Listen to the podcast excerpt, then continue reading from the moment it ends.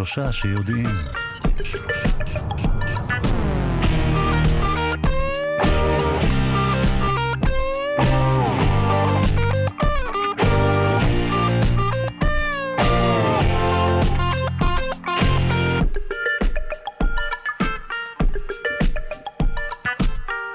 שלום לכם, אנחנו שלושה שיודעים בכאן תרבות. אנחנו בתדרים 104.9 וגם 105.3 וגם נלווה אתכם המאזינים שלנו עד השעה 9 ואתכם הצופים של כאן 11 נלווה בשעה הזאת.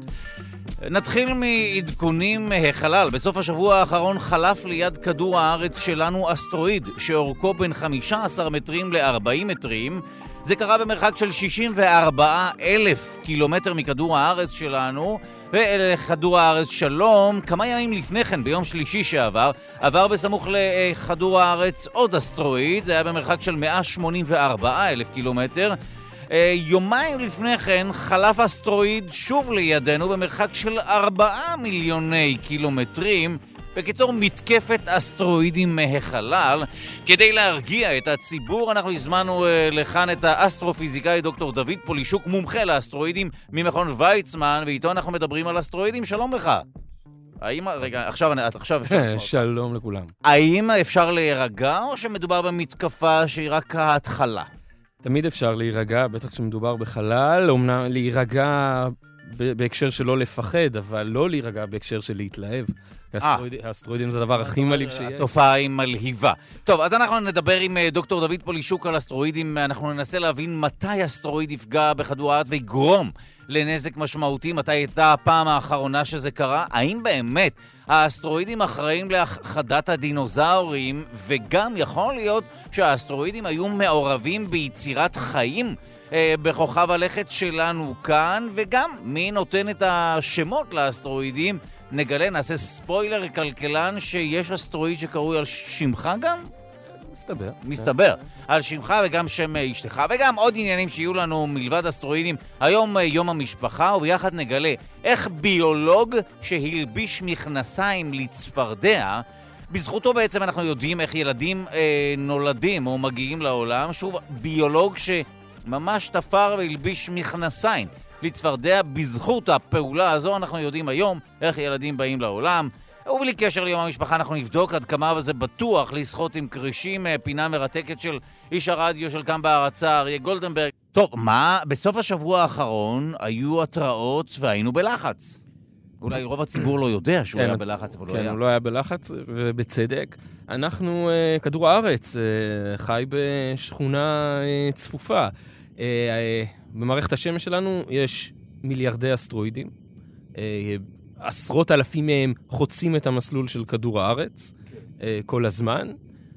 אבל המרחקים שציינת, 4 מיליון קילומטר, אלה מרחק, מרחקים רחוקים למדי. רק תחשוב שהירח, שהוא גוף שהרבה יותר גדול מכל האסטרואידים האלה, הגודל שלו בערך 3,000 קילומטר, נמצא במרחק קצר של 400 אלף קילומטר בלבד. 400 אלף קילומטר, אבל הוא לא במסלול התנגשות איתנו. נכון, אבל גם האסטרואידים האלה אינם במסלול התנגשות איתנו.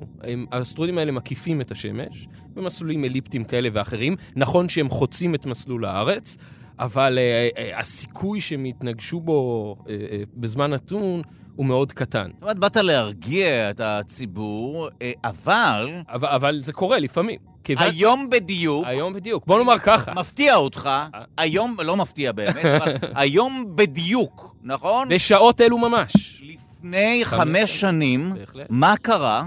אז כאמור, במערכת השמש יש הרבה מאוד אסטרואידים, אז אפילו שהסיכוי של אחד להתרסק קטן, אבל מדי פעם, כיוון שיש הרבה, אחד מהם מדי פעם מתרסקים. ובאמת, היום לפני חמש שנים, ממש בשעה זאת, אסטרואיד שגודלו כ-20 מטרים, כלומר כאוטובוס בערך, נכנס לכדור הארץ והתפוצץ מעל העיר צ'ליאבינסק שברוסיה. הנה, בוא נשמע את ההקלטה, אני אנמיך כאן וגם אתם מוזמנים להנמיך בבית, כי זו הקלטה אמיתית של הפגיעה של המטאור, בבקשה. כך זה נשמע, אמיתי.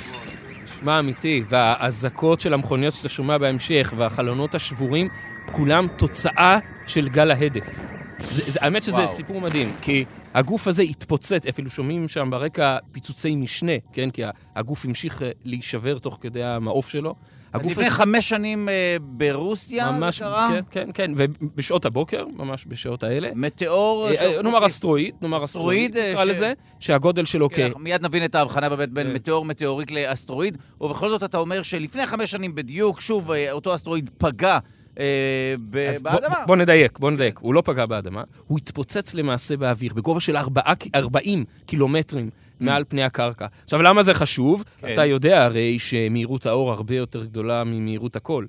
ותושביה של צ'ליאבינסק ראו הבזק אור מדהים, אפשר לראות בסרטונים ביוטיוב, מי שמתעניין. אה, התרשמו מאוד, אולי פחדו, הסתתרו קצת, ואז הלכו, הביטו בחלונות לראות מה קרה שם. דקה וחצי אחרי שהגיע הבזק האור, וואו. מה הגיע? הקול ששמענו מקודם. רעש.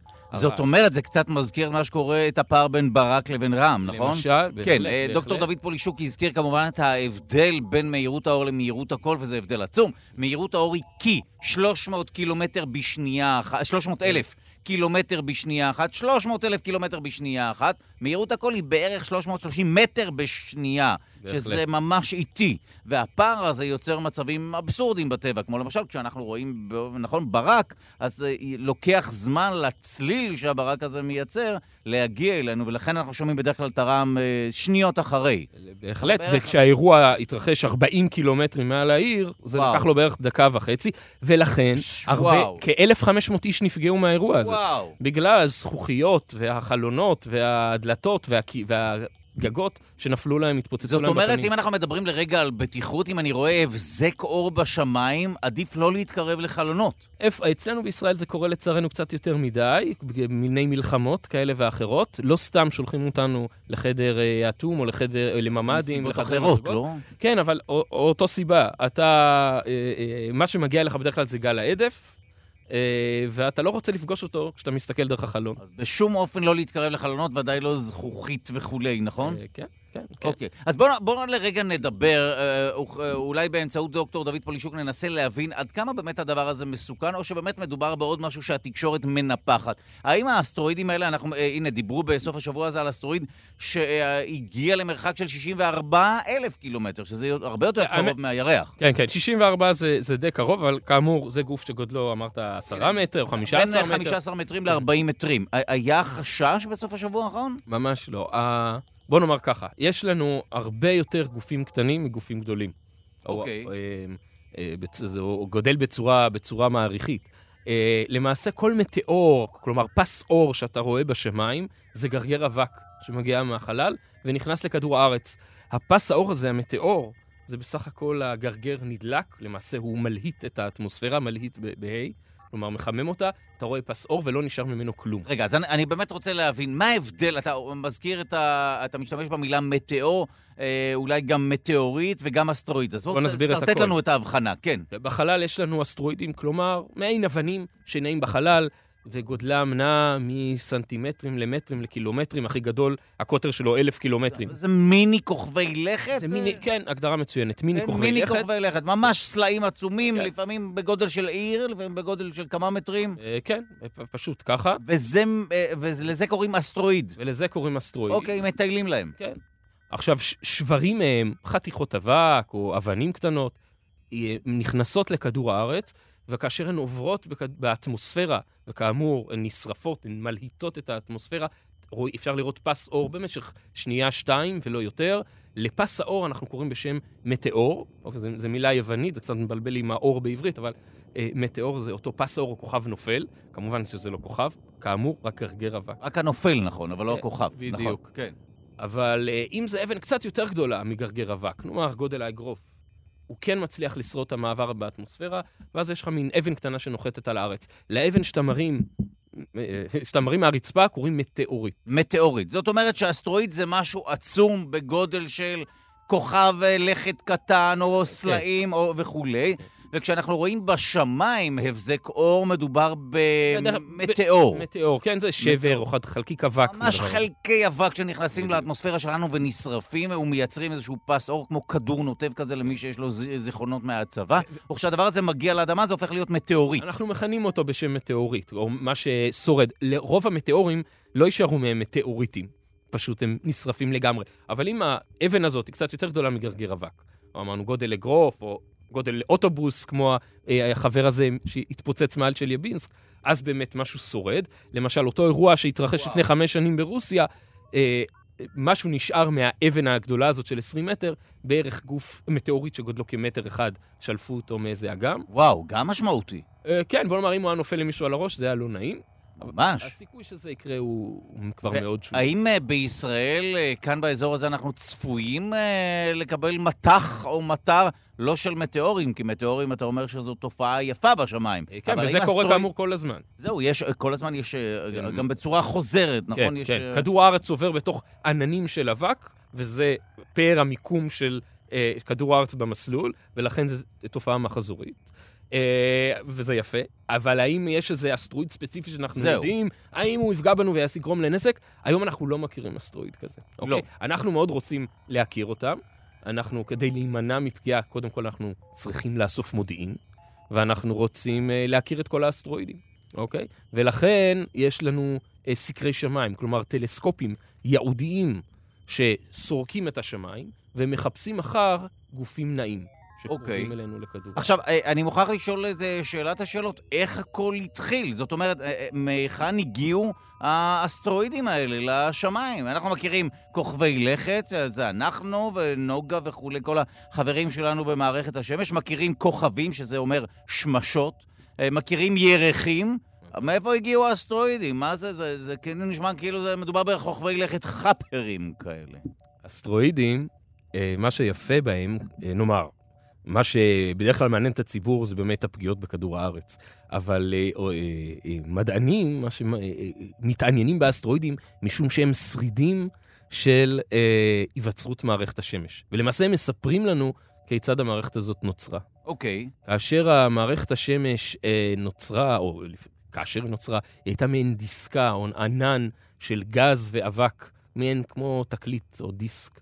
שמסתובב סביב שמש שרק נולדת. כן. והחלקיקים בענן הזה הולכים ונדבקים זה לזה, הולכים וגדלים. גדלים וגדלים, חלק מהם יהפכו להיות כוכבי הלכת שלנו, כדור הארץ, נוגה, מאדים. אחרים שלא מצליחים לגדול ונשארים קטנים, הם האסטרואידים. כלומר... אתם אה, כוכבי לכת שלא פרצו, אה, או משהו שעוד לא ממש התעצב. כן. בדיוק. אם אנחנו רוצים, לא יודע, להשתמש בכוכב נולד כאנלוגיה, כן. בתוכניות כאלה... אז כאן זה כוכב לא נולד. אז זה כוכב בדיוק, מישהו שירד במבחנים בהתחלה. הם מחפשים את עצמם. מסתובבים שבורים. אוקיי, אבל זה, זוהי דרך אחת לייצר אסטרואידים. דרך שנייה היא דווקא מגופים שכן גדלו וגדלו וגדלו, וכעת uh, מתנגשים באיזה גוף גדול אחר, 아. אה. ומתנפצים לרסיסים, ואז יש לנו עכשיו שברים.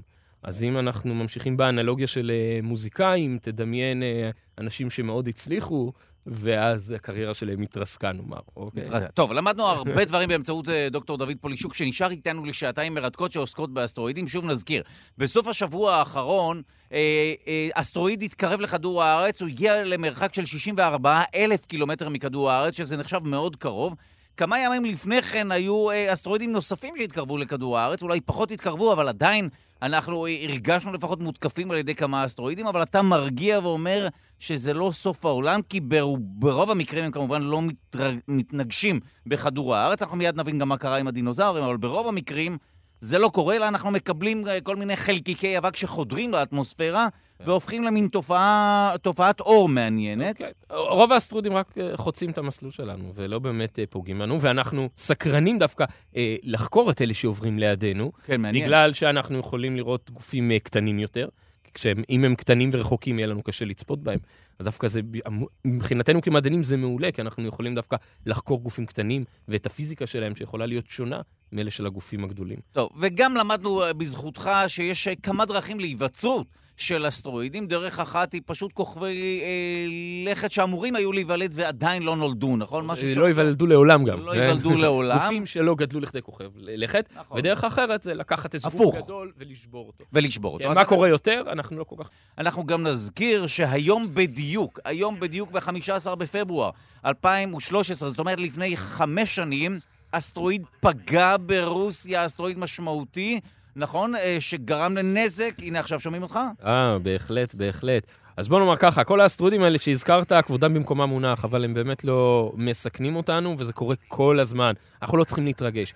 מה כן עלול להיות אה, רלוונטי? באמת גופים שהגודל שלהם, נאמר, 20 מטר, 50 מטר ומעלה, ויותר גדולים. אבל בגלל, אה, הם באמת יכולים לעשות נזק משמעותי, כמו שדיברנו מקודם על אותו אירוע שהתרחש בצ'ליאבין. אנחנו רק נשמע שוב בבקשה אה, את מה שקרה ברוסיה לפני חמש שנים בדיוק. היום, בבוקר, ברוסיה לפני חמש שנים, בבקשה.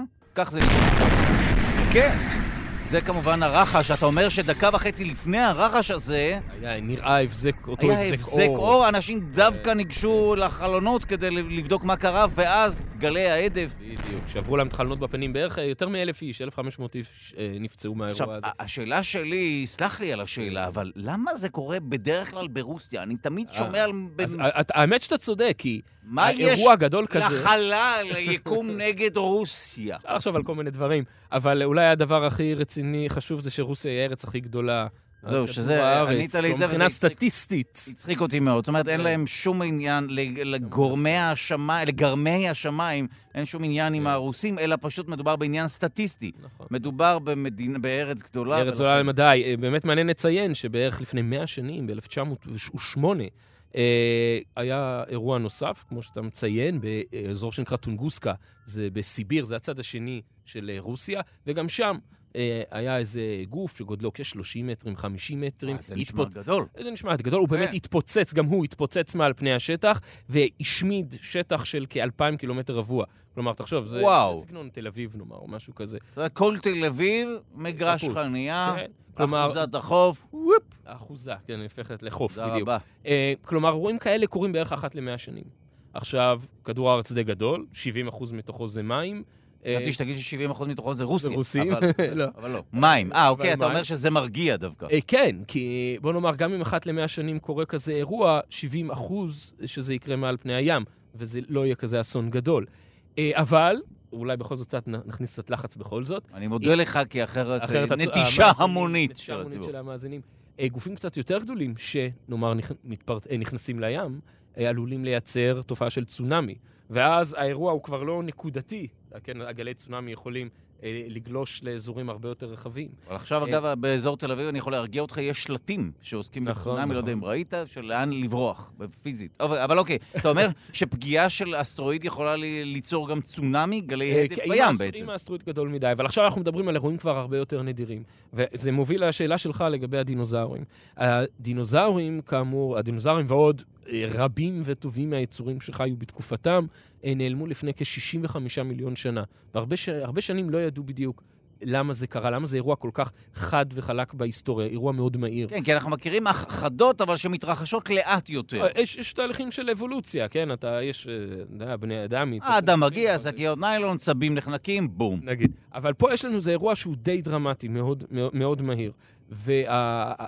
ובאיזשהו שלב, בשנות ה-80 בערך, העריכו שמדובר באמת באסטרואיד, שזה לא שהפגיעה עצמה אה, נפלה לכל האסטרואידים על הראש, ממש לא. הדינוזאור, כאילו, הטירקס. אה, הדינוזאורים לא, על כן. הראש. הדינו, אה, אה, הפגיעה הייתה של אסטרואיד יחסית גדול, כעשרה קילומטר, סדר גודל, משהו כזה, שזה כבר גוף ממש גדול. אה, מה שקרה, שהחומר עצמו הופך לאבק, גם נקודת הפגיעה, הרבה מאוד אבק נזרק אל השמיים, והאבק הזה מכסה את כל האטמוספירה של כדור הארץ. פתאום נהיה חושך. זאת אומרת, אה, למשך... ה- היותר הבעיה זה החורף, כלומר, אור השמש לא יכול, להיכ- או מתקשה להיכנס, והצמחים זקוקים לאור השמש, אוכלי הצמחים זקוקים לצמחים שזקוקים לאור השמש, אוכלי הבשר וכיוצא בזה. כלומר, התחיל לנו פה תהליך שרשרת שגרם להרעבה. המונית. למרות שהטענה היא שזה הכחיד את הדינוזאורים בעיקר, ולא את היונקים, לא? לא, כי- אז אה, חיות גדולות, פשוט יותר זהו. קשה להם להתמודד עם שינויי האקלים. היונקים באותה תקופה היו קטנים יחסית. הסתפקו בפירורים. כן, אחרי כמה שנים מאבק אה, שקע, והכל חזר למ... זאת אומרת, הפגיעה בדינוזאורים לא הייתה ישירה כמובן, על ראשם לא כן, ניתז אותו. אסטרואיד. אבל עכשיו, אני רק אוסיף ואומר, שאת ה... למה אנחנו יודעים שזה באמת קרה? משום שהכחדת הדינוזאורים שאירע, ואחרים, שאירעה לפני 65 מיליון שנים, אה, אנחנו מצאנו מכתש מאוד מאוד גדול, קוטרו כ-180 קילומטר. אנחנו מיד נמשיך כן. מהנקודה הזו, בבקשה. ועכשיו אנחנו נשמע את האנדר ונעשה את זה בצורה רשמית, בבקשה. הנה.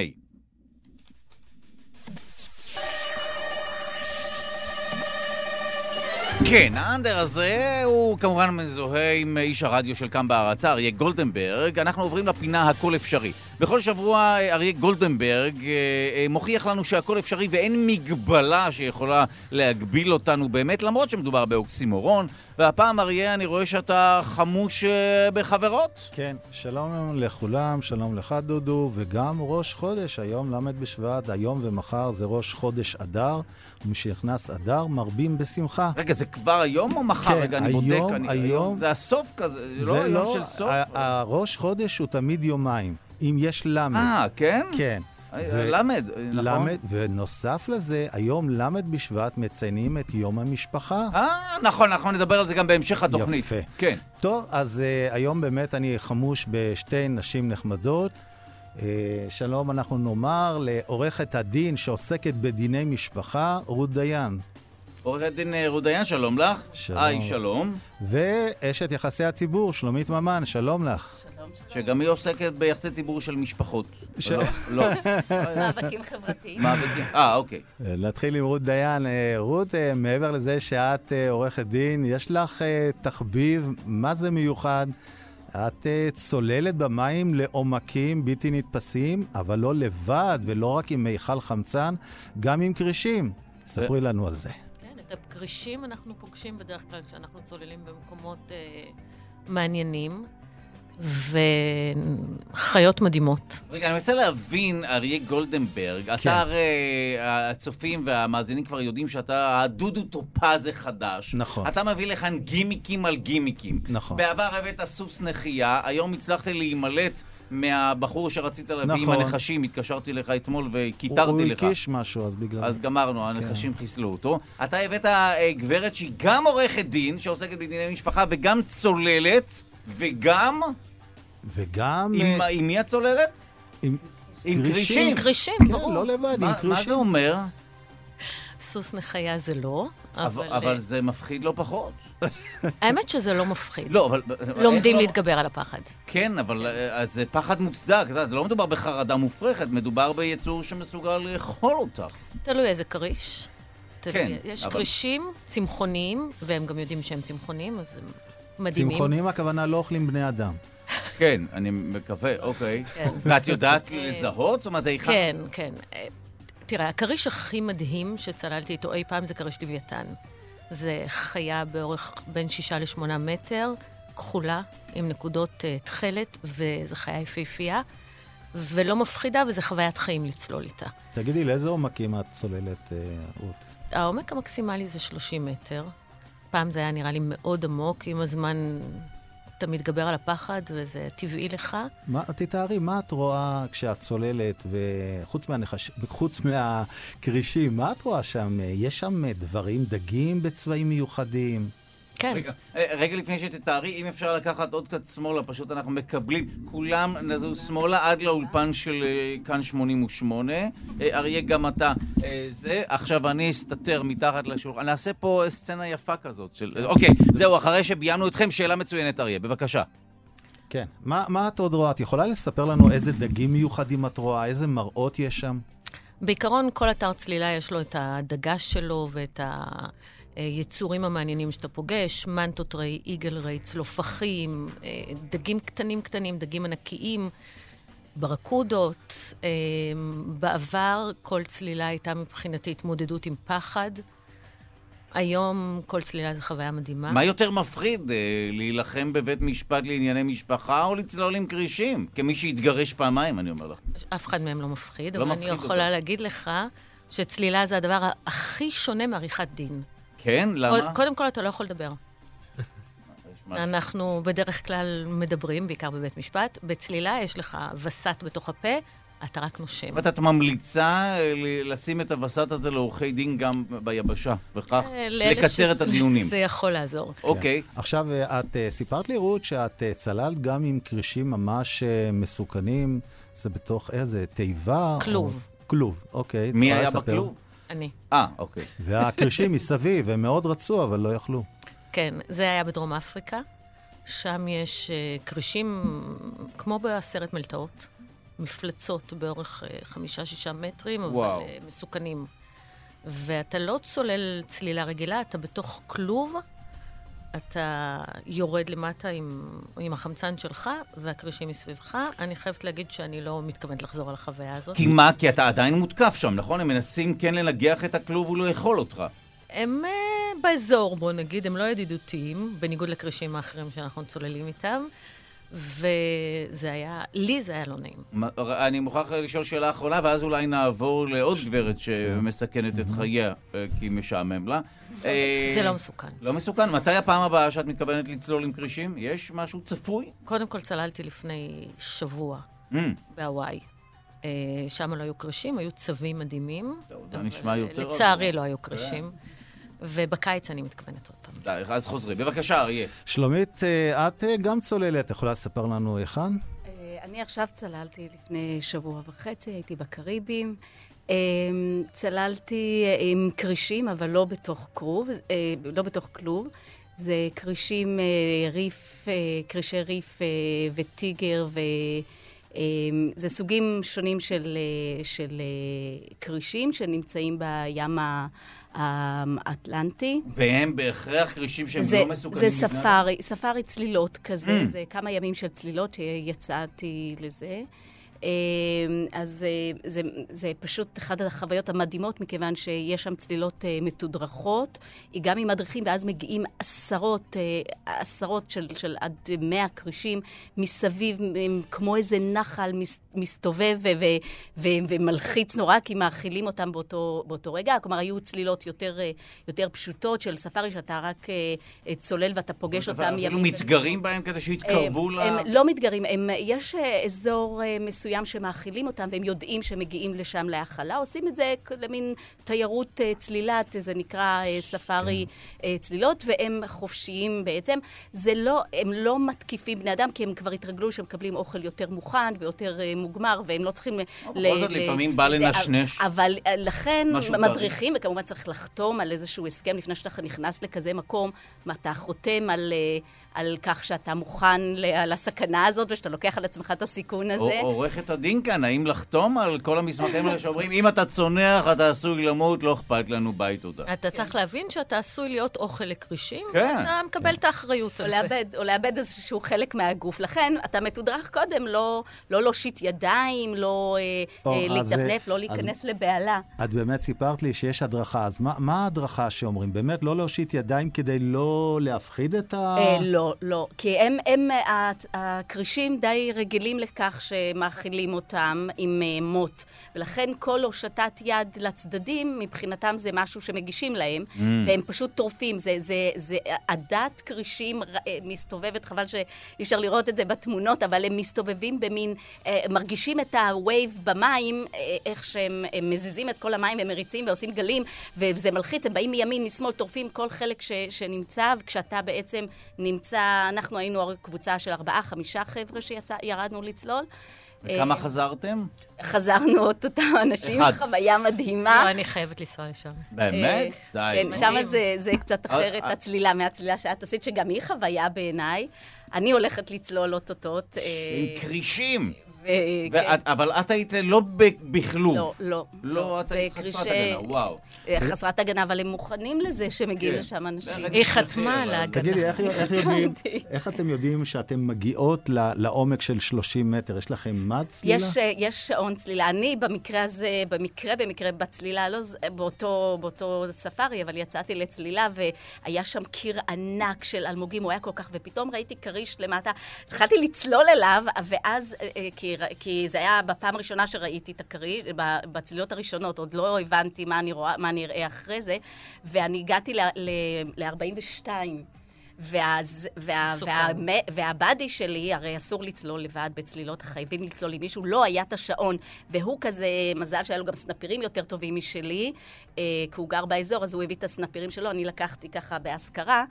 כי זה כבד להביא בשדה התעופה, אז, אז אה, אה, הוא צלל אליו ומראה לי שאני ב-40 ו-48. לא קורה כלום לגוף? לא? הגו, לא, לא מרגישים, בעומקים המאוד, אה, זה, לא מרגישים את הכובד, יש אתה כל הזמן אה, מפרסם, כן? אבל באיזשהו שלב בעומק לא מרגישים, וגם זה היה מין חור כחול אולי כבר ענק. איבדת את ההכרה כבר. לא, עוד לא, עוד לא. זה אתה אבל- גמור כבר. אבל, במקום. אבל, אבל אתה לא. מרגיש, אין מדד, לא לגובה, לא ל... לראי, לא, ל, לא, גם הכרישים נראים מאוד גדולים, והם לא מאוד גדולים בסך הכל. זאת אומרת, הפרופורציות מתעוותות. מאוד, וכולי. מאוד, אי אפשר. לראות. אריה, אני מוכרח לשאול שאלה את אריה גולדנברג, כן. איש הרדיו של אה, קם בהרצה. אתה היית מוכן לצלול עם כרישים, אריה? אני אגיד לך את האמת שכן, אבל זה לא מושך אותי כמו בשחקים שדיברנו בשבוע שעבר. להיות בשחקים זה... זאת אומרת, לטוס? כן. כן. כן, זה הרבה יותר מושך אותי מאשר לצלול. אני אומר לך את זה גם כאדם וגם כאריה, כן? אז מה שעל פני האדמה זה יותר מושך אותי. טוב, כל אחד וסדר העדיפויות אז, שלו. אנחנו אה, נודה קודם כל לאיש הרדיו אה, של כאן אה, בהרצה, אריה גולדנברג, תודה רבה. תודה רבה לשלומית אה, ממן, אה, שהדהמת אותנו עם. הסיפור. ותודה רבה לעורכת הדין אה, רות דיין, שכבר בדרכה לצלילה הבאה. לדיון הבא. אתה מ- טוב, שוב אה, תודה לכם. ולצד אריה הצטרפה אלינו הגברת אור לוי. אה, שלום לך. אה, אור לוי, כתבתנו לענייני איגנובל. אם תוכלי להסביר מה זה, ואז אולי תזכי לאנדר המאפיין. אני ממש מקווה שאני אזכה, אז אז- אני אסביר. בואו נתחיל מהאנדר. אז בואו נתחיל מהאנדר. הנה, ויקי נערת הפלא. השיר האהוב עליי. ודאי, אה, כתבתנו לענייני איגנובל אור לוי, מהו באמת, אה, מהו האיגנובל? מהו אותו טקס? אז האיגנומל, כבר כשאנחנו שומעים את השם הזה, משהו נשמע לנו בתוכו מוכר, וזה כמובן הנובל, אז זה לא מאוד רחוק מזה, גם זה טקס שבו מעניקים פרסים, גם זה טקס אמיתי שאפשר להגיע אליו, הוא נערך באוניברסיטת הרווארד, אבל בניגוד לנובל, המחקרים שמקבלים את הפרס באיגנובל הם קצת יותר מטופשים, קצת יותר uh, מצחיקים. בעצם הסיסמה שלהם היא מחקרים שקודם כל גורמים לכם לצחוק, ורק אחר כך גורמים לכם לחשוב, אבל בגלל זה חשוב לציין, המחקרים אמיתיים הם לגמרי. אמיתיים, זה הקטע, שהם מחקרים מטופשים אבל אמיתיים, ולכן זה באמת היה מעורר מסקנות אה, עניין, אמיתיות כן. לחלוטין. אה, בכל שנה אה, את הספקטרום של הנושאים שמקבלים פרס קצת שונה, הם התחילו בשנת 1991, וכאן בתוכנית אנחנו עוברים שנה-שנה. שנה, שנה, אנחנו עוברים שנה-שנה עם אור לוי, והיום אנחנו בשנת 2007. 2007, כבר היית בת? הייתי, היית הייתי, בת, כן? הייתי כבר בת. היית אה, בת. זה השלב הזה. השלב שבו וואו, בת כמה הייתי ב-2007? איזה לא משנה, זה גיל קטן כזה נורא אם תגידי לי מתי. נולד, אני אוכל לעשות חישוב אריתמטי באמצעות מחשבון, אבל נעזוב את זה. זה? יש כאן מישהו ממכון ויצמן. אוקיי, בבקשה. אוקיי, אז... זה אה, איפשהו. סביב הבת מצווה שלי כנראה. אוקיי. אה, מה, אילו מחקרים? אז בואו נתחיל באיגנובל ברפואה. זה גם קורה. מושלם. גם בתחום הרפואה מקבלים איגנובל. אוקיי. אה, ואנחנו מדברים על צמד אה, חוקרים, אחד מבריטניה, אחד מארצות הברית, והם כותבים אה, דוח רפואי נוקב מאוד, שהשם שלו בליעת חרבות ותופעות הלוואי שלה. בליעת חרבות ותופעות הלוואי. נכון. מלבד מוות או... מלבד מוות זיהום. כמובן. אה, אז אם אתם באמת מביאים פה גם בתוכנית אנשים שעושים דברים מדהימים, אז אה, אני מצפה כבר, אה, אריה, שתביא אה, מישהו שבולע חרבות. נעבוד על זה. נחייה. אבל תמיד זה... חרבות נחייה. עוד גימיק, אוקיי. אז רגע, מה זה גורם? יש תוצאות? זהו, אז הדוח מאוד מאוד מפורט, הוא אומר מה הסיכונים. קודם כל, אחת המסקנות הברורות שלהם היא שיש סיכון במקצוע של בליעת חרבות, אז אה, אם אתם מאזינים, תחשבו אה, מה האופק התעסוקתי שלכם, אם אתם הולכים לכיוון הזה. הם בעיקר, אה, מה שהם עשו זה הם שלחו מכתב לבולעי אה, חרבות מרחבי העולם, וביקשו מהם לחלוק קצת מהידע ומהטריקים שלהם. השתתפו במחקר 110 בולעי חרבות משש מדינות שונות. המסקנות העיקריות היו ש... יש סיבוכים רפואיים משמעותיים כשזה העיסוק שלך, בעיקר כשבולעים מספר רב של חרבות, עד או אינטואיטיבי סוגים. מיוחדים של חרבות, אוקיי. וגם אם דעתך מוסחת בזמן המופע. וואה, אז צריך זה- להתרכז. זה- זה בטוח, אוקיי. אז תתרכז. לבלוע כמה שפחות חרבות ולהתרכז, אוקיי. אני לא בטוחה אם על בטן מלאה או לא, לא כתבו הם כמה חרבות ביום ואיך לוקחים את זה. עוד מסקנה שלהם הייתה היא שבולעי חרבות ללא כיסוי ביטוחי חשופים לסיכון פיננסי, ולא רק לסיכון פיזי. Mm. אז אם אתם בולעי חרבות, שימו לב שיש לכם ביטוח כמו שצריך, אה, וזה האיגנובל הראשון. קדימה, אריה, האם היית מוכן לבלוע חרבות? כן, אם יש בטן מלאה, הח- החרב נכנסת, מפלסת את הדרך. אה, אתה אומר שדווקא כן, זה כמו אלכוהול, עדיף על בטן אה, כן. מלאה. אגב, הם לא היו בטוחים, אבל הם אומרים שבמקרים רפואיים, אה, אם משווים אדם שחולה במחלה מסוימת ובבולע חרבות, כנראה בולע חרבות יתגבר יותר טוב. הגיוני. עד, עד כאן הגיוני, אבל מוזר שהם התעסקו בזה. זה מדהים. אז זה היה הנובל ברפואה, בבקשה. אנחנו עוברים לפיזיקה. כן. טוב, אז באיג נובל לפיזיקה, אה, מחקר חשוב מאוד, שהוא בעצם נוסחה, אה, צוות חוקרים ישב ועמל ופיתח נוסחה שמודדת בעצם את אה, מידת הכימות של סדינים. מידת הכימות של סדינים? כן, מעניין, אבל זה נורא תלוי עניין בוודאי אותם. בחומר, לא מה- שלהם. זה תלוי מאוד בחומר, נורא עניין אותם מה גורם לסדין להתכמת ואיך בדיוק, וממש פיתחו נוסחה מתמטית שאם מכניסים את סוג הבד ואת סוג הסדין והגודל, אתם יכולים לחזות בערך את מידת הכימות. של הבד. טוב, מעניין, והאם יש דרך אה, אולי מדעית להתמודד עם הסיוט של לשים, זאת אומרת, לשים... זה, זה בתוכנית הבאה. זה גם תלוי מי מכמת אותו, אם אדם או מכונת הכביסה. יש משהו בזה, תלוי מי ישן שם, אולי מכונת הכביסה ישנה, אוקיי. אם מכונת הכביסה ישנה, אני מניחה שהם... לא, מעניין, אבל אוקיי, בבקשה. טוב, ונסיים אה, באיג נובל בבלשנות. זו אה. פעם ראשונה וואו. שנחולק איג נובל בבלשנות. אה, זו כמובן התרגשות גדולה באולפן, אני רואה שאתם לא. יכולים לעצור את עצמכם. אז עצרו רגע, אני אספר לכם מה קרה שם. בעצם, השורה שבזכותה הם קיבלו את הפרס זה על כך שהם הראו כי לרוב החולדות אין את היכולת להבחין בין אדם שמדבר יפנית לאחור ואדם שמדבר הולנדית לאחור. לרוב החולדות. אין אבל את היכולת. אבל רגע, זה אומר שלחלק יש מהחולדות חולדות יש, שיכולות. די.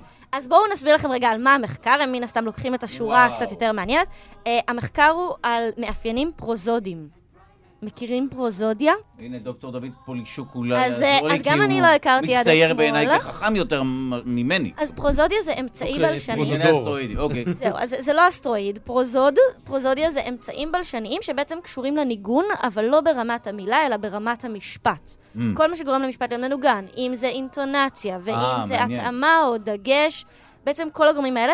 וחוקרים היום כבר סבורים שתינוקות, בני אדם, זה אחד הדברים שהכי משפיע על רכישת שפה. זאת אומרת, אם אתה מדבר לתינוק ומדגיש כל פעם משהו מסוים, או כמו שלפעמים צוחקים על קרייני רדיו שמדברים תמיד בניגוד מסוים. כן. הניגון המסוים הזה עוזר לנו להבין את ההפרדה בין המילים, וככה הוא עוזר לילדים לרכוש שפה יותר טוב. אה, אז יש היגיון, את אומרת, באינטונציות. המוזרות של קריינים. יש שפות שבהן הנושא תמיד וואו. מקבל הדגשה והוא בתחילת או בסוף המשפט, אז זה עוזר לנו להבין איפה ההפרדה בין המילים. מה שמדהים במחקר הזה היא שהוא בודק את ההשראה שזה לא משהו שיחדי רק לנו בני אדם, שזה מיוחד גם לעוד יונקים. פש, וואו. ולכן הם בודקים אם החולדות, שהן גם יונק, יכולות ללמוד יותר טוב משפטים, או ללמוד איך משפטים מסוימים מנוגנים. הם בעצם השמיעו לחולדות משפטים עם הדגשה פרוזודית מסוימת, וגילו שכן, די. כשאותו בן אדם אומר את המשפטים, החולדות יכולות להיות מאולפות, להבין מהם המאפיינים. מדהים. טוב, תודה רבה לאור לוי אה, ולפינת האיג נובל. דוקטור דוד פולישוק, בוא נדבר על שאלת השאלות, יצירת החיים כאן בכדור הארץ. יש הרבה מאוד תיאוריות. איך החיים נוצרו, האם ב... אז, אוקיי, בואו נקשור את זה לאסטרואידים. כן, כי אנחנו יודעים שאולי, יכול להיות שאנחנו אולי חוששים מחייזרים, אבל אולי כולנו, צאצאי חייזרים מן החלל? כן. אה, בואו נתחיל ככה. אמרנו, דיברנו בשעה הקודמת על אסטרואידים כמביאי בשורת המוות ונזק בהתנגשויות שלהם בכדור הארץ. בדרך כלל מוזכרים באמת בהקשר שלילי. אה, כן, אבל יש לנו מחשבה אולי חיובית. אולי הם נושאים את זרעי החיים ברחבי מערכת השמש. והרעיון מתחיל מזה שאנחנו מזהים בחלל כל מיני אה, אה, מינרלים, מולקולות, שהם הבסיס לחיים. אם זה מים, אם זה חמצן, אם זה חנקן, אה, אה, חומצות אמינו, כל מיני דברים שמרכיבים את הגוף שלנו. ויש, עולה המחשבה שמיקרואורגניזמים קטנים ושונים יכולים להיות או להיווצר בכל מיני דרכים שאנחנו, בוא נאמר, לא יודעים איך, אה, ולשרוד את התנאים הקשים מאוד בחלל. אוקיי? מקודם דיברת פה עם שתי גברות על צלילה עם כרישים. אה, חיים בתוך הים זה סביבה, זו סביבה קשה. ככל שתרד יותר עמוק, הלחץ יותר גבוה, לא נכנס, אה, לא נכנס אור, לא חם.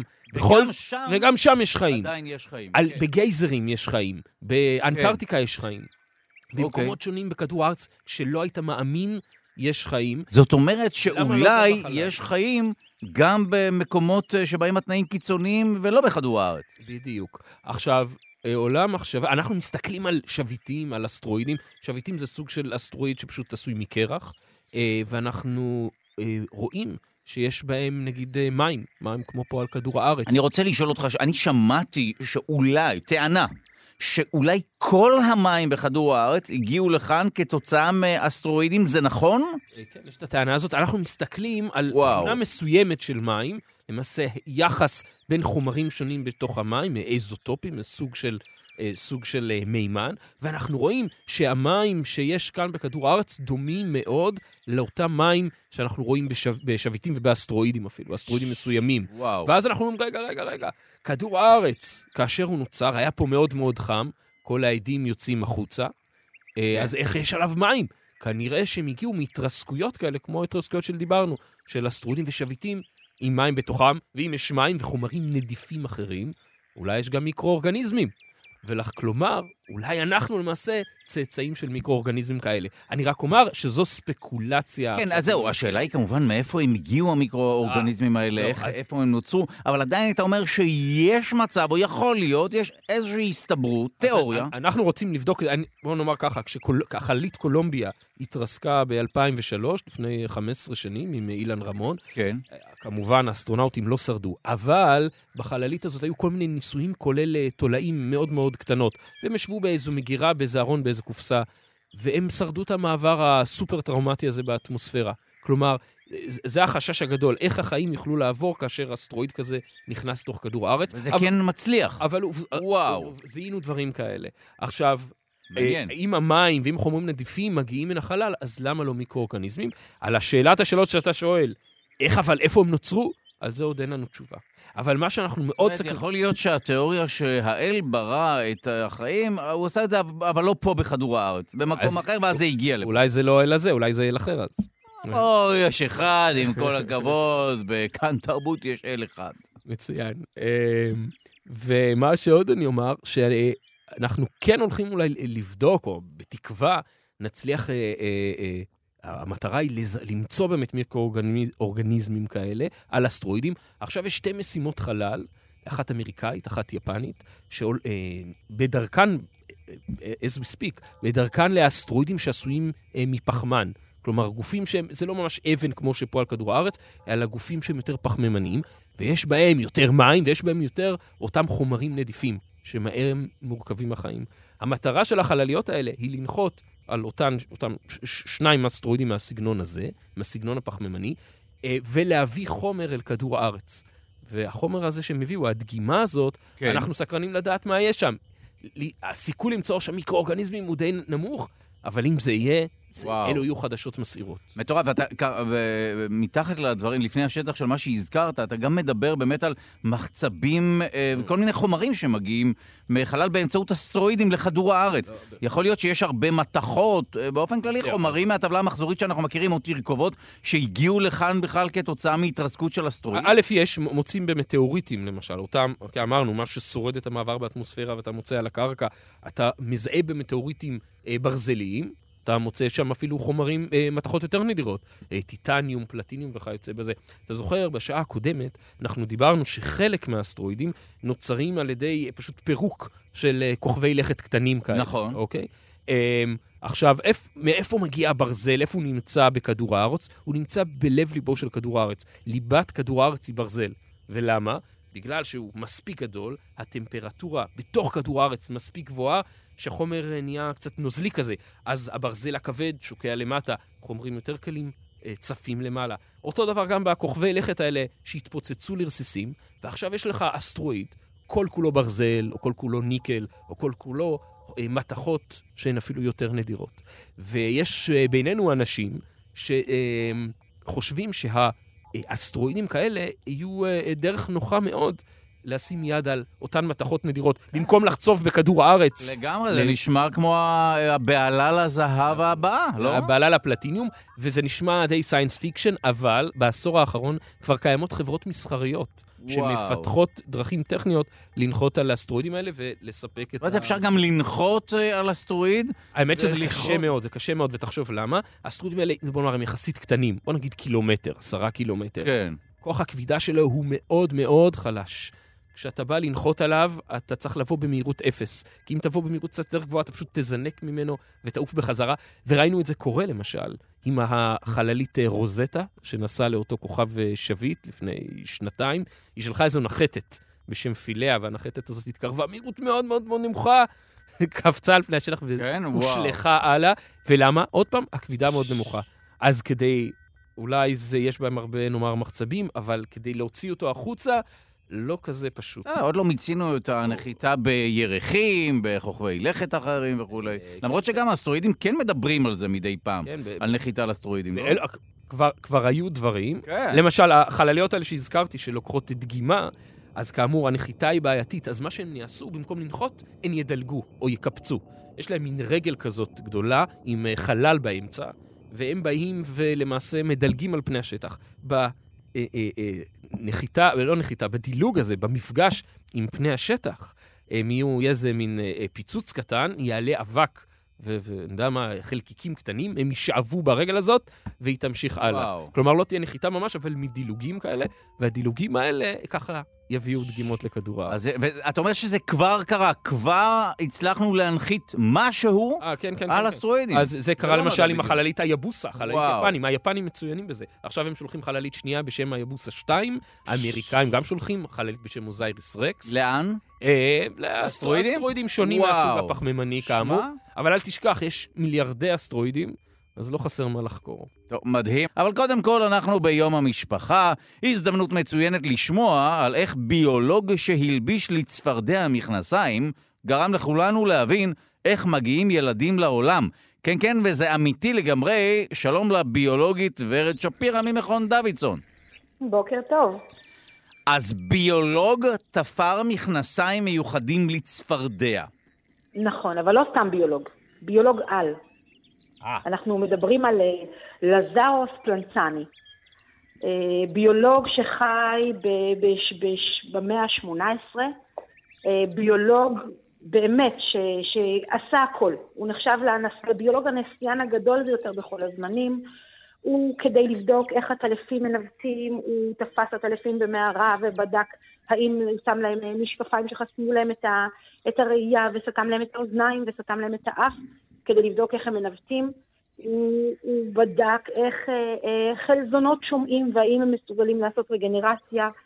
הוא בדק אה, אה, המון המון המון שזה דברים. אומר ובין שחזור איברים, רק נגיד למי שלא יודע. שחזור איברים. כן. זאת אומרת, הוא נכון. ממש אה, התעמר, אבל במובן החיובי דווקא כאן, כי הוא ניסה... היו לו ערך- המון שאלות. כן, וואו. כן, היו לו, והוא, והוא ערך המון המון ניסויים במדע, וה- והשאלה הגדולה של אותם שנים הייתה באמת איך, אה, איך נוצרים חיים. כי לא באמת ידעו. אה, וגם לא באמת ידעו לעשות את הקשר בין בני אדם, שהם מן הסתם יצורים אה, עילאיים, ואצלם דברים עובדים קצת אחרת, לבין בעלי חיים. אוקיי. אמ, עכשיו, לא המון שנים, בערך מאה שנים קודם, רק התגלה המיקרוסקופ.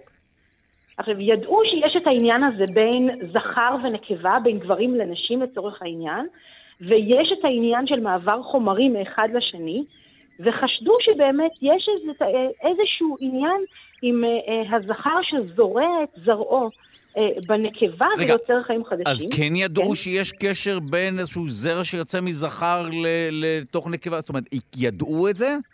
כן ולא. זאת אומרת, Mm. לא באמת היה שום ביסוס מדעי לדבר הזה. וואו. וגם כשכבר חשבו על זה, חשבו שבאמת כל יצור חי, הייתה תיאוריה שנקראת אה, פרפורמיזם, שבעצם בתוך הגוף החי יש יחידות קטנות קטנות קטנות של עצמך, ובעצם בתהליך הרבייה העתק הקטן קטן קטן של עצמך גדל והופך אה, ליצור חדש. וואו. אז, אז לא באמת ידעו. עכשיו, גם בהתחלה, כשרק רואים לראשונה במיקרוסקופ את הזרע, כשאנטוני ון לבנהוק אה, אה, מזהה את המבנה של הזרע עם הזנב והשוסן, הוא מתאר את זה בתור אה, קלופחים קטנים, אה, הוא חושב בהתחלה שזה טפילים, והאמונה הזאת גם נשארת די הרבה שנים, עד שמבינים שזה איזשהו חלק ממערכת הרבייה. עכשיו, כדי לנסות להבין איך הדברים האלה קורים, אז ביולוגים אחרים שהם יותר תיאורטיים, הם כבר מכירים אה, יונקים מטילי ביצים, אה, כי מוצאים אותם ב- ב- ביבשת הרחוקה באוסטרליה, והם חושבים שאולי גם אצל יונקים ואפילו אצל בני אדם יש איזה משהו עם ביצה, והם מתחילים לחפש את העדות לביצה ביונקים. עכשיו, חשוב לזכור שאצלנו למשל, תא ביצית הוא אומנם התא הגדול ביותר בגוף, אבל הוא עדיין מאוד מאוד מאוד קטן, זה לא משהו שמזכיר באיזושהי צורה ביצים שאנחנו מכירים אה, אה, מעולם החי. אוקיי. Okay. אז הם לא יודעים והם לא מוצאים, ובגלל שהם לא מוצאים אז, אז אולי אין. אה, ואז מגיע אה, לזרוס פלנטני, מה שהוא עושה, הוא אומר, אוקיי, אצל, יש יצורים שהרבייה אצלם היא, היא חוץ גופית, כלומר, הצפרדעים, הנקבה מטילה את הביצים, והזכר, אנחנו יודעים היום, אה, מפזר את תאי הזרע, והמפגש בין תאי הזרע והביצית יוצר את הצפרדעים החדשות. אבל כדי להוכיח שצריך איזשהו מפגש בין חומרים מהזכר לביציות של הנקבה, הוא תופר מכנסיים קטנות ממשי. אז זהו, זו הנקודה באמת, שלא או, הבינו כן. את הקשר בין באמת, אה, את, בין הזרע לביצית ומעבר החומרים נכון. וכולי, אז הוא פשוט תפר מכנסיים לצפרדע. נכון. וואו. אז הוא תופר מכנסיים קטנטנות ממשי והוא מלביש את הצפרדעים, והוא מראה שכשהוא שם זכר ונקבה, כשהזכר לבוש, לא נוצרות אה, לא נוצרים צאצאים. כך זה אבל... גם אצל בני האדם כמובן, כל עוד אתה נכון. לבוש הכל בסדר. אבל כשהצפרדע הזכר בלי מכנסיים כן נוצרים. אבל לא רק זה, כשהוא לקח את הצפרדע, את המכנסיים, סליחה, של הצפרדע הזכר אחרי שהוא כבר לבש אותם, והוא מלביש את הנקבה באותם מכנסיים, אז קורה הפלא הגדול, ואז הנקבה בעצם, הביצים כן מופרות, מאחר שיש כן מעבר של הזרע מהזכר mm. והנקבה דרך המכנסיים. וואו. וזה, וזה השינוי הגדול, זה מה שהוכיח לכולם, שבאמת המפגש בין הזרע לביצית הוא, הוא המפגש שיוצר את, ה, את הצאצאים. עכשיו, לקח עוד די הרבה שנים, לוקח עוד כמעט 100 שנה, עד שמוצאים אה, אה, אה, תא אה, של ביצית ביונקים, מוצאים את זה לראשונה בכלבים, ורק בשנת 1875 גם מצליחים לראות אה, אה, הפריה במיקרוסקופ. כך שבעצם לוקח הרבה מאוד זמן עד שהם מבינים כן. מה קורה כאן ואיך התהליך הזה מתרחש. באופן כללי גם היו הרבה מאוד אמונות טפלות סביב כל נושא ההיריון והלידה, ואנשים האמינו שהתבוננות בירח גורמת לילד להשתגע. כל, אה, אה, נכון. באמת כל הנושא הזה, ניסו לתקוף אותו מדעית, אבל הרבה לפני המדע היו הרבה מאוד אמונות טפלות ושלל תיאוריות מופרכות שאולי חלחלו כל מיני דברים שעד היום אה, קצת מחלחלים. דברים שנשארו במעריב כן. לנוער עוד הרבה שנים, כן. כן, לא רק שם. אבל uh, מעניין, מעניין מאוד שהכל בזכות מכנסיים של צפרדע. נכון. נכון מאוד. טוב, זה היה מרתק, אז את ממליצה לנו כמובן לתפור מכנסיים, ללבוש מכנסיים. אגב, בעיירת הולדתו יש אה, פסל של פלנטני, יש פסל גדול שלו באיטליה, בעיר שבה הוא נולד, בסקנדיאנה, ושם אה, יש פסל שלו מחזיק צפרדע, וחשוב לציין שהצפרדע שם לא לובש מכנסיים. טוב, תודה על העדכון הזה מתחום הפסלים. שוב תודה לביולוגית ורד שפירא ממכון דוידסון, זה היה מרתק. ועכשיו הוראות בטיחות לכדור הארץ. תושבי כדור הארץ, האזינו לדוקטור דוד פולישוק, בפיו הוראות בטיחות. מה עלינו לעשות כשאסטרואיד אה, אמור להתנגש בכדור הארץ, כמו למשל האסטרואיד שהתנגש ברוסיה לפני בדיוק חמש שנים, 15 בפברואר 2013. זה היה, אגב, אה, אסטרואיד שקוטרו היה כ-17 מטרים. הוא נכנס לאטמוספירה של כדור הארץ לפני חמש שנים ממש אה, בבוקר, במהירות של 54 אלף קילומטר לשעה, פי 45 ממהירות הכל. הפיצוץ היה בשעה 9 ו-20 בבוקר. שוב, אה, ברוסיה שמענו את הפיצוץ, נכון? שמענו מקודם כן, הקלטה מיוטיוב, בהחלט. מה שהאנשים של אה, צ'ליאבינסק, אותה כן, עיר לא ש... נמנעתי מלבטא. צ'ליאבינסק, אותה אנשים של אותה עיר, מה שהם היו צריכים לעשות זה פשוט אה, להישאר בחדר, אולי אפילו עדיף מתחת לשולחן, כאשר גל ההדף פגע בחלונות שלהם, ככה הם היו נמנעים מפגיעה, אם הם היו פשוט מתרחקים מהחלונות. אבל כאן מדובר באסטרואיד נאמר קטן, 20 מטר אמרת, אבל אסטרואיד יותר גדול, 100 מטר, קילומטר, יותר גדול מזה, אה, אנחנו כבר בבעיה, כי, אנחנו נצט... אה, כי הפגיעה שלו תהיה קשה מאוד. כלומר, אסטרואיד, למשל, בגודל של קילומטר, אם הוא פוגע כאן בתל אביב, אז ירגישו אותו יפה מאוד גם בחיפה, בירושלים, באר שבע, קהיר, דמשק, אמ"ן, יעשה לנו פה מזרח תיכון חדש, אוקיי? אז, אז, אז גופים כאלה אנחנו רוצים להימנע לגמרי מפגיעה. אז מה אפשר לעשות? ואפשר לעשות משהו? אז בתור התחלה, אף פעם לא עשינו את זה, אז אנחנו לא נדע עד שננסה. אה, ויש אה, שתי דרכים עיקריות. דרך אחת זה לפוצץ אותו לרסיסים.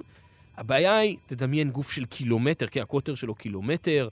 אה, לפוצץ דבר כזה לאבק, זה יכול להיות קשה מאוד. אף פעם לא עשינו דבר כזה. הפצצות הכי חזקות שלנו הן פצצות אטום. רק תדמיין שאתה הופך משהו, מנסה לפורר אותו, ועכשיו יש נחיל של אסטרואידים שגודלם כ-20 מטר, הם מלאים בקרינה רדיואקטיבית, וממשיכים בדרכם לכדור הארץ. יכול להיות שפיצוץ זה לא רעיון טוב. אוקיי. Okay. אה, דרך אחרת, אולי זה להסיט את הגוף ממסלולו. ולזה יש כל מיני דרכים. למשל, כוח כבידה, אם תניח חללית הלוך ושוב, שוב ושוב ושוב, היא פשוט תדחק, בעזרת הכבידה שלה, שוב ושוב תדחק את האסטרואיד. או שאולי תקרין עליו, על נקודה מסוימת בו, תקרין אה, אור, נגיד איזה לייזר חזק, והתנע או האנרגיה שבה, של הפוטונים כן, גם ידחק באסטרואיד. אבל אתה צריך הרבה זמן בשביל זה. כי אתה צריך או אור מאוד חזק או חללית מאוד גדולה, ואולי זה יהיה קשה. אז אם נגלה אסטרואיד כזה, נאמר 100 שנה לפני שהוא יפגע בנו, אז, זה, אז אולי זה אפשרי. דרך אחרת זה פשוט לרסק משהו עליו, וככה לדחוף אותו. וזה דבר כזה אנחנו הולכים לנסות עוד כחמש שנים. מעניין. כן, אנחנו הולכים לש... אנחנו. נאס"א הולכת לשגר אה, אה, מין אה, טיל כזה, שיפגע באסטרואיד. למעשה זה לא אסטרואיד, זה לוויין שמסתובב סביב אסטרואיד. כלומר, מעין אסטרואיד אה, תינוק שמסתובב סביב אסטרואיד קצת יותר גדול. כן? יש לו כבידה שמייצרת מסלול מעגלי סביבו? זה מסלול אליפטי, כן, כן, וואו. כן, כן. הגוף בסך הכל כ-180 מטרים, אה, וברגע שהטיל של, של נאס"א יפגע, אז אנחנו רוצים לראות אחד משתיים. או שפשוט הוא יזוז, או, שאולי קצת יותר חמור, הוא יבלע חלק מהאנרגיה הזאת ויתעוות, ישנה את הצורה שלו, אה, כלומר, התנגשות יותר אה, פלסטית. העניין הוא שאנחנו לא באמת יודעים על המבנה הפנימי של האסטרואידים. האם זה גוש אבן אחד גדול וחזק, או שאולי זה אסופה של אבנים יותר קטנות. מעניין. מחוברות ביחד, רק נאמר עם כוח כבידה חלש. אז זה מה שאנחנו הולכים לבדוק. כן, אה, טוב, כן. אולי טוב שגורם חיצוני, לא נעים לומר, אבל uh, כשאנחנו כל כך כולם נלחמים בכולם פה בכדור הארץ, אולי אויב חיצוני... ב... אה, מגבש אותנו יחדיו. כן, מיד כולנו אה, נתאחד כן. לכדי... כמובן, אני אומר שזה מין שיתוף פעולה אמריקאי, אירופי. אה, לי גם יש איזה חלק קטן בזה, אז אה, ודאי. פתאום דאעש יצטרפו, וזרוע החלל של דאעש תצטרף. אוקיי. אנחנו נעצור את השיחה הזו כאן ברשותך, כי בסוף השבוע הקרוב יהודים רבים ברחבי העולם יקראו בבתי הכנסת, וגם בבתים, את אה, פרשת תרומה. אז נכון, לא מדובר בפרשה מרתקת כמו קריעת ים סוף והסנה הבוער, מדובר בהוראות בנייה של המשכן, אבל אולי אפשר לחלץ תובנה זו או אחרת מספר ההוראות הפרוצדורלי הזה. אנחנו רוצים uh, לשמוע על הפרשה הזו מפי מנכ"לית מכון דוידסון, הזרוע החינוכית של מכון ויצמן למדע, דוקטור ליאת בן דוד. שלום לך. בוקר טוב, דודו ודוד. למה ככה? אתה יודע כמה הפרשה הזאת יפה. כי אני, באמת מתעניין בפרשות, וניסיתי אתמול לקרוא באמת מעט חומר עליה, אבל מדובר כמו ספר הוראות של איקאה כזה. אה, בוא אני אתקן לך את, ה, את הרושם הזה, וזה יתחבר גם למה שדוד פולישוק, בוקר טוב דוד, אמר ממש לפני רגע על האסטרואידים. כי אנחנו מתחילים את הפרשה שלנו, אה, ויש בה שלוש נקודות מרתקות, ואת תכף תראה גם איך זה מתחבר, דווקא פרשת תרומה בשבוע הזה, עם כל הפרשות האחרות שיש לנו מסביב. יש פה שלוש נקודות מרתקות. קודם כל זה מתחיל בזה שאנחנו מתחילים באמת לבנות את המשכן, שאיתו ננדוד במדבר, וזה מתחיל בכל אחד יתרון תרומה למשכן כאשר ידבנו ליבו.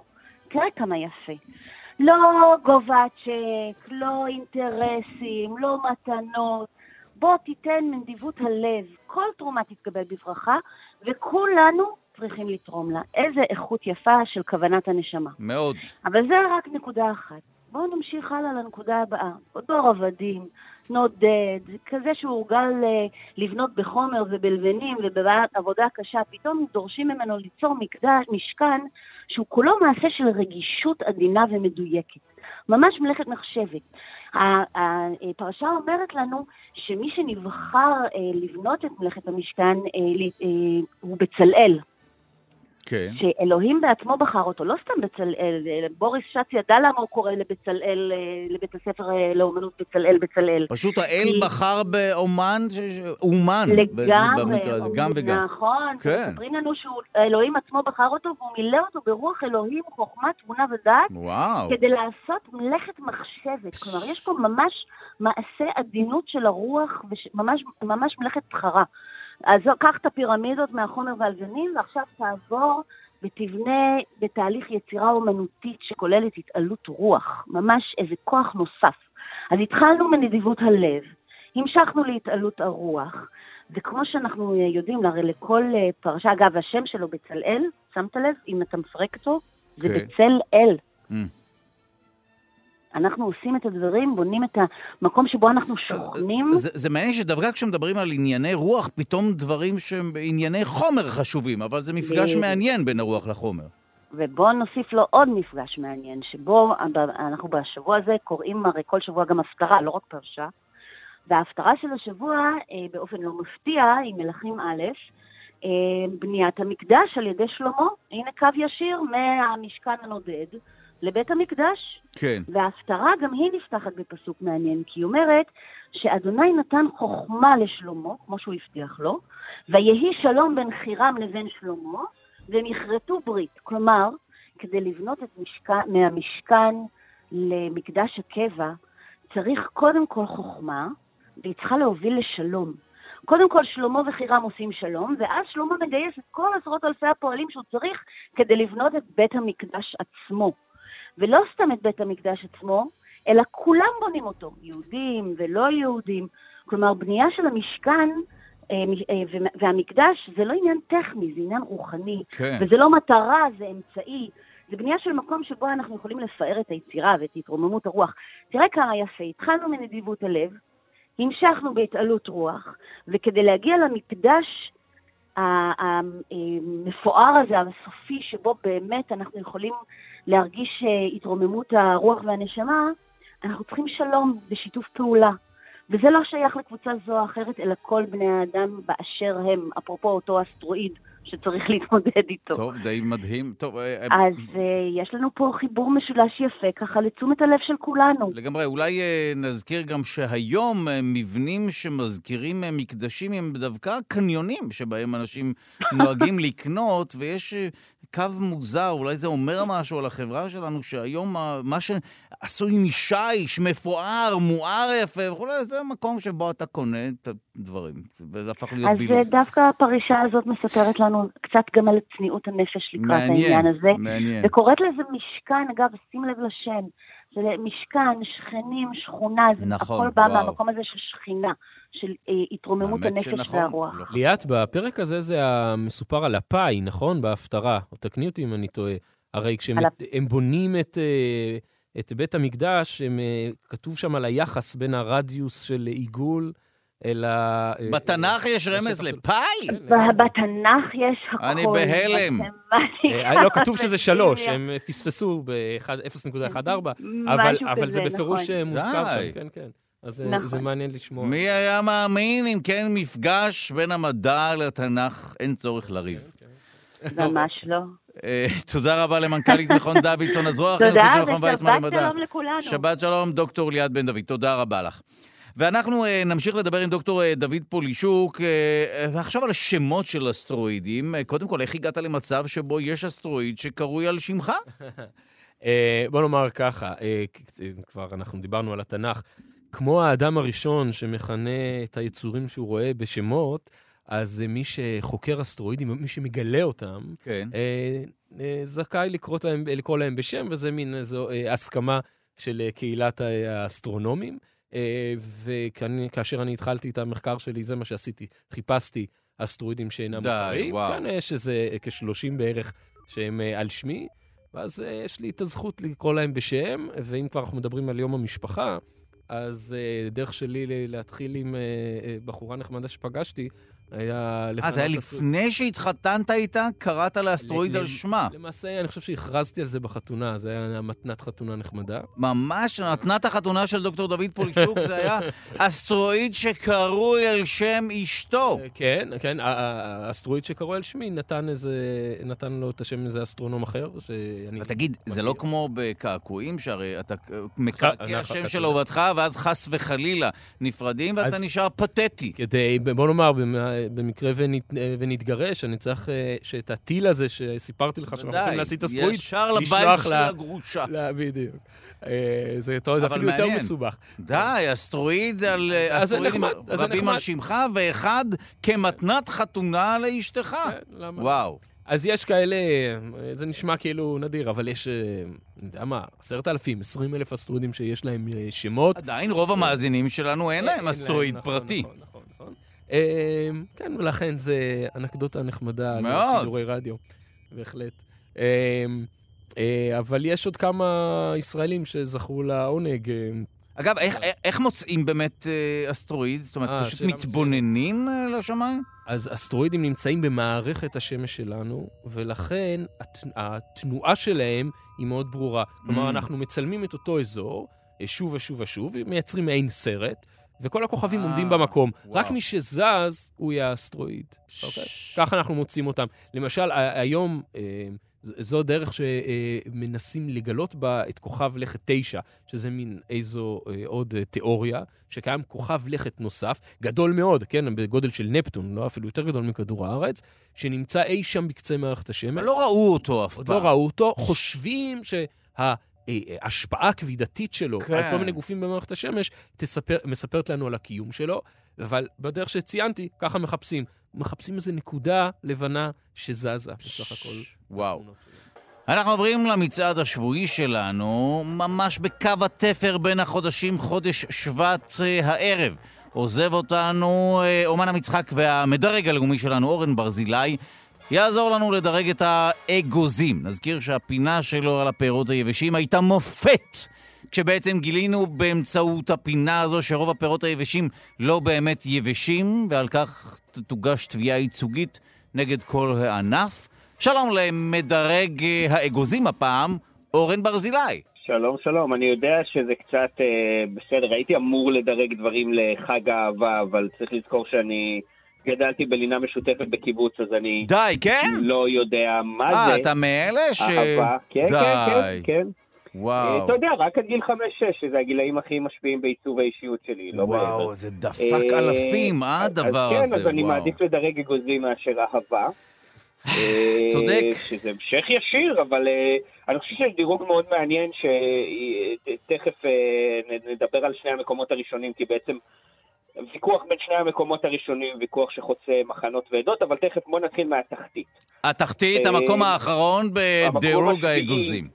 זה כמובן אגוז ברזיל. אה, שביעי? אה, אוקיי, אני אוהב, אבל אוקיי. כן, תשמע, הוא נחשב לאחד האגוזים הבריאים, אבל דווקא בגלל שהוא בריא, הוא חייב להיות כמובן במרקם הכי דוחה, זה כמו לאכול גיר. ואתה יודע, הוא כל כך בריא שהוא פולט קרינה רדיואקטיבית. אתה ידעת את זה? יש, גילו שאגוזי ברזיל אה, פולטים קרינה, קרינה רדיואקטיבית. כן. כאילו הטבע מנסה להגיד לכולנו, פשוט אל תאכלו את זה. נכון, זה נכון שבאגוזי ברזיל יש קרינה רדיואקטיבית, אתה צודק, לכן אסור לאכול יותר משניים ביום לדעתי, או משהו כזה, כן. כן, אבל לא יעצור פריקים של בריאות, כי זה מדליק אותם, כי הם אנשים שחיים על אה, מרקמים מפוקפקים וללכת על הקצה. אה, במקום השישי נמצא הפקן. הפקן! אני אגיד לך מה, אני אוהב אותו אישית, אבל אתה. הוא חייב להיות מקום נמוך, כי לא יכול להיות שאתה הדבר היחיד בעולם שהגרסה הסינית שלך יותר טובה ממך. אה, יפה! טוב. יפה.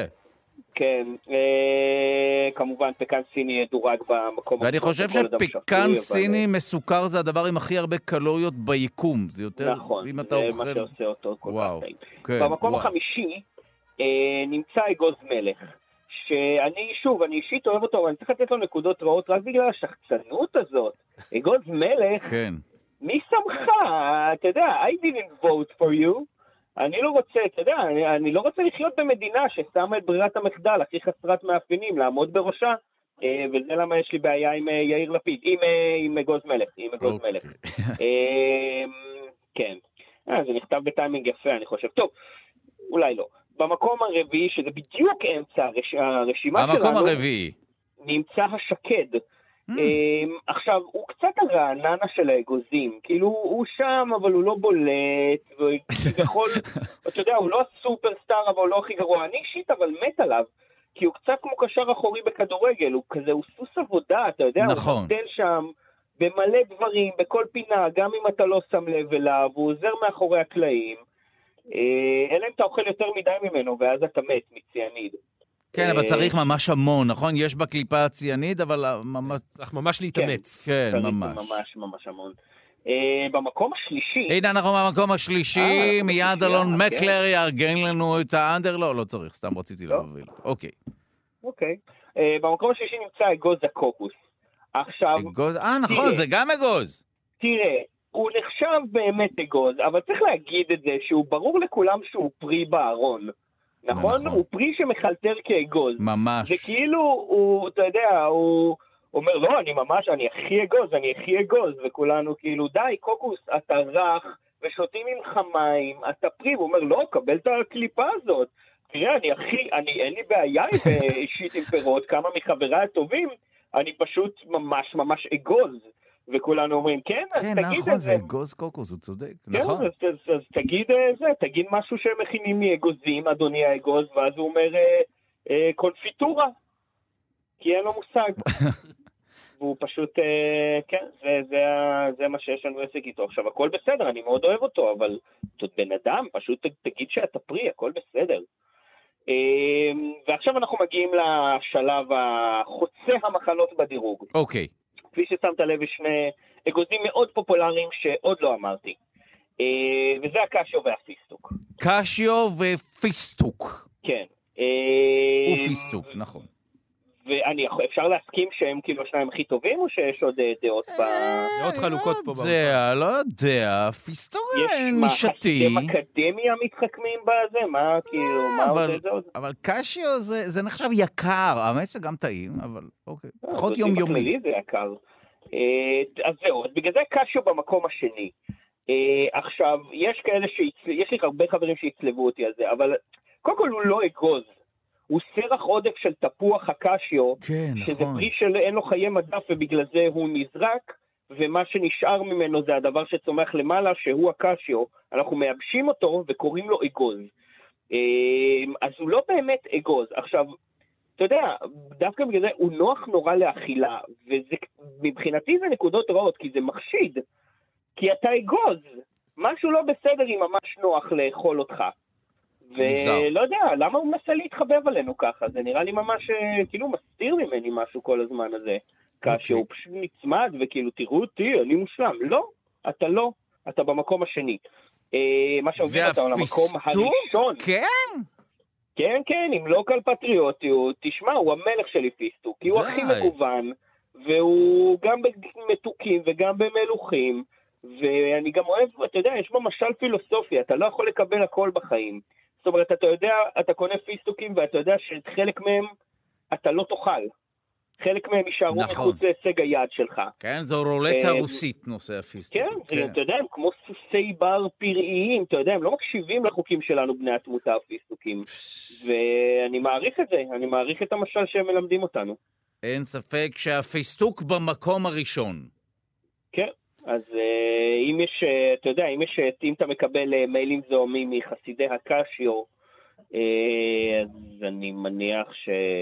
למרות שבאמת צריך לבדוק אם הוא עונה על. ההגדרה של אגוז, אבל זו- הערה נכונה. האמת. שרוב, אם כבר פותחים את זה, אז גם אגוז ברזיל, גם שקד וגם קוקוס לא עונים לא? להגדרה הבוטנית של אגוז. כן להגדרה הקולינרית. אוקיי, תודה מאוד. אוקיי, אתה יכול להמשיך. לא, לא, זה מעניין. אה, כן, אבל אולי כדאי שתביאו אה, בוטנאי שיסביר אה, בדיוק. אז אנחנו רוצים להפתיע אותך. נמצא איתנו על הקו הבוטנאי, סתם לא. תודה רבה, למד הרגע הלאומי ולאומן המשחק אורן ברזילי, תודה רבה. תודה רבה. אנחנו מתקרבים לסיום השעה השנייה שלנו אה, והאחרונה לשבוע זה למעשה. דוקטור דוד פולישוק, המומחה שלנו לאסטרואידים, איך אתה מסכם את נושא האסטרואידים ומתי כולנו נמות כתוצאה מפגיעת אסטרואיד? בוא נאמר אף אחד מאיתנו לא ימות מפגיעת אסטרואיד, אז אה, אולי זה אה, מאכזב קצת. תשמרו על עצמכם בכבישים, אה, שם הסכנה האמיתית. אה, כן, אה, כבישים, אה, אויבים, אה, מחלות לב אה, וכו', יותר מדי אה, שקדים למשל. אה, אבל מה נראה שמגניב... לי שהרבה אנשים חטפו התקפי לב כתוצאה משקדים. לא, מהציאנית שהוא אה, הזכיר. הציאנית, אבל- אוקיי, כן, זהו. כן. אמ, אה, אבל- אה, מה ש... אבל בפירוש, אסטרואידים יפגעו בכדור הארץ אה, בעתיד. כן, אה, כל אותם, אה, אמרתי, עשרות אלפי אסטרואידים שחוצים את המסלול של הארץ, התנגשו. אה, כן, התנגשו, ואתם כמובן גם. מוזמנים לראות מטר של מטאורים זה קורה גם. וכולי. אבל מה שיפה באסטרואידים, חוץ מה... נאמר, הם מסכמים לנו, הם, הם, רלוונטיים לכל מה שחשוב בחיים. גם למוות שהם יכולים לגרום, נכון. הזכרנו את הדינוזאורים, גם לחיים, כי אולי הם חלק מתהליך היווצרות החיים בכדור הארץ. בהחלט, והם גם קשורים לכסף, דיברנו על מחצבים. נכון, אז גם ל- לרדיפת הבצע שלנו, ללידה ולמוות. בהחלט, וגם לאהבה, כאמור. אפשר נכון. לכנות אסטרואידים בשם האהובה שלך, וכמו שאמרנו, יש אה, אסטרואיד על שם אשתי, כן? טליה. ג'קובי 172425. אז הנה, בואו בוא נכתיב לך, דוקטור דוד פולישוק, עוד אנשים שאולי ראוי שתקרא לאסטרואידים על שמם. יאללה, שוט. אה, ואלה גם אה, האנשים שעמלו על התוכנית. עורכת המשדר ענת רחל אורי תקבל אסטרואיד? השנייה, לא הראשונה. השנייה. אז המפיקה, ענת רחל אורי תקבל אסטרואיד, היא בהחלט. אתה בעד אנשי הפקה ולא תוכן. אלון מקלר על הביצוע הטכני, האם הוא ראוי לאסטרואיד? אנחנו נחשוב על זה. נחשוב על זה. המאפרת דניאלה בן יאיר, זה אסטרואיד עם מייקאפ. משהו. אה, תודה רבה ליגאל שפירא, שמלווה את המשדר הזה באמצעות הוואטסאפ, הוא ראוי לאסטרואיד. כן, ותודה רבה לצוות הטלוויזיה במודיעין שעמל על השעה הראשונה, וגם נזכיר לכם שאתם מוזמנים להזכיר את היישומון כאן אודי. היישומון הזה מחכה לכם בחנות האפליקציות, שזו עוד אפליקציה בטלפון שלכם. אם תורידו את היישומון כאן עוד, או כאן אודי באנגלית, אתם יכולים, ל... הוא כמובן חינמי לגמרי, ואתם יכולים להאזין לכל התוכניות של כאן תרבות בכל מקום ובכל זמן, כל ההסכתים, כל המוסיקה, כל החדשות והאודי, חפשו אותו, שווה לכם. אה, להוריד אותו לטלפון שלכם, במעט זיכרון הוא גוזל ונותן אה, תמורה בעד. אין אגרה כבר, יופי. כיף גדול. אה, תודה מעומק הלב לדוקטור דוד פולישוק, האסטרופיזיקאי. אתה מוזמן כמובן להגיע לכאן אה, יותר, אתה לא הגעת הרבה זמן. אבוא ביום ראשון, אם תרצה. אז קדימה, נ- נתראה ביום ראשון כאן. לא, אני לא אהיה, לא אהיה ביום ראשון, אה, אבל אני אה, אגיע ביום אה, שני. שיהיה לכם אה, סוף שבוע נעים. ביום ראשון אה, תהיה כאן הגברת גיל מרקוביץ' עם תוכנית אה, מרתקת. ביום שני אני שב אה, להגיש את התוכנית הזו. שוב, תודה לכם, וסוף שבוע נעים, שבת שלום.